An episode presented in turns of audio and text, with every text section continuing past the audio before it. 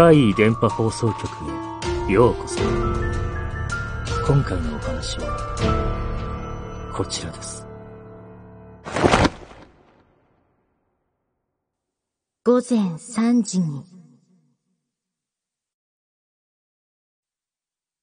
私がまだ看護学生だった頃、研修として実際に病院で働くため、高知県のある場所に飛ばされたことがあるんです。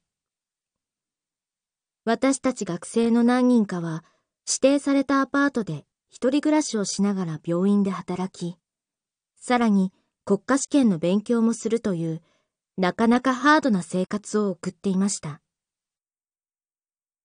そんな中、私が勤めていた病院に気になるおじいさんがいました。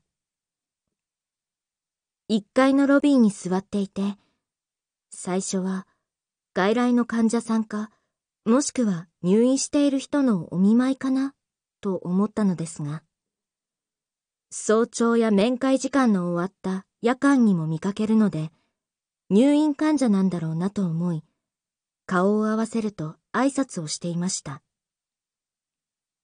ロビーの椅子でうとうとしていたり、おにぎりを食べていたり、私を見ると笑顔で挨拶をしてきたり、フレンドリーなおじいさんでした。ただ、一階ロビー以外では見たことはありませんでした。ある日、そのおじいさんと長く話すことがありました。いつもは世間話をしても、まあ軽い挨拶の範疇でしたが、おじいさんは私のことを尋ねてきたので、まだ学生で研修中であり、大きな試験を控えていて、その勉強もしなくてはいけない。毎日睡眠時間が短くて大変、などという身の上を話してしまいました。家に帰るのはだいたい夜の11時くらいで、なるべく早く寝て午前3時に起きる。そこから勉強をして、朝の6時にここに出勤すると。今考えても、ほんとハードな生活でした。睡眠時間は3時間くらいですからね。おじいさんは、そんな時間に起きるのは大変そうだね。というので、そうなんですよ。でも、そうやって自分で起きるようコントロールするのも評価のうちなんです。とか、いろいろ話していたら、おじいさんが、じゃあ、午前3時に起こしに行ってあげる。と言い出しました。私は冗談かと思ったのですが、なんかそうでもないような空気です。住んでる場所を教えてくれと言われました。自分のことを話しすぎたと後悔しながらも、当然、住んでいるアパートを教えるわけにはいかない。どうやって断ろうか、と思っていたとき。私はふと、友人の A 君のことを思い出しました。A 君は私と同じ学校の生徒で、研修のため同時期に高知に来ています。でも、勤めている病院も住んでいるアパートも違うんです。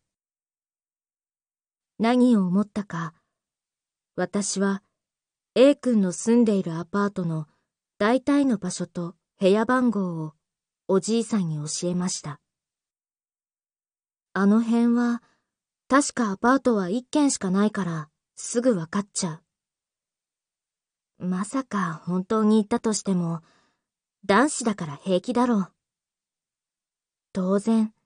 それでも、起こしになんて来ないで結構ですからね。とも言いました。それからは、あまりおじいさんを見かけなくなったのかな。見かけても、あまり会話をしないようにしていました。数日が経ち、私たちは一度学校に集まって、今までの研修の発表会だったかな。そんな名目でミーティングをしました。そこには、あの A 君もいました。なんだかかなり疲れているみたいでした。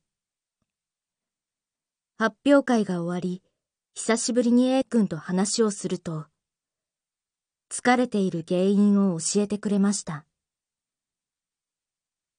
夜中に起こされるんだそうです。夜中の3時くらいに。まずドアが叩かれる。こんな時間に激しくドアを叩くなんてただごとではない。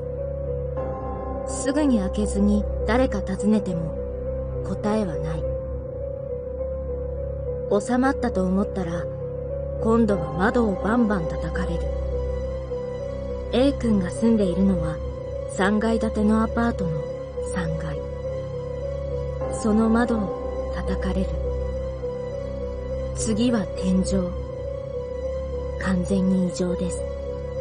ありえない。恐ろしい状況でも A 君はなぜか自分を起こしに来ているのではと思い、起きてると言うと、音は止むのだとか。その話を聞いて、私は内心、冷や汗です。あのおじいさん、生きてる人間じゃなかったか。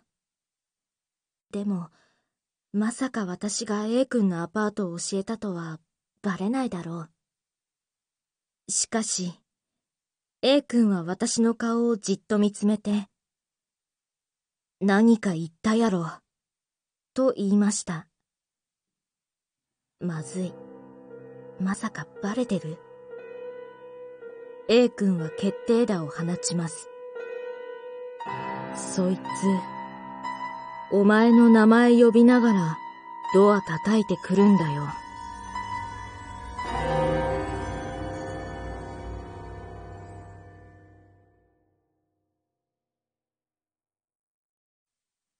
それ以降、たまに見かけるおじいさんの表情は、満足そうに見えました。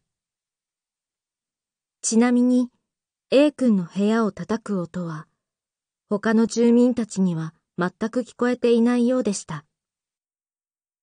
3時に起きて勉強する生活は合わないのか、A 君は何とか別の場所に引っ越すことができたようです。国家試験ですから自分に合うサイクルで勉強するのが一番ですね。私は二度とこのようなことが起きないように、キャバクラでバイトしてる妹に、うまく断るための台本をいくつも書いてもらい、それを実践するようにしています。いい勉強になりました。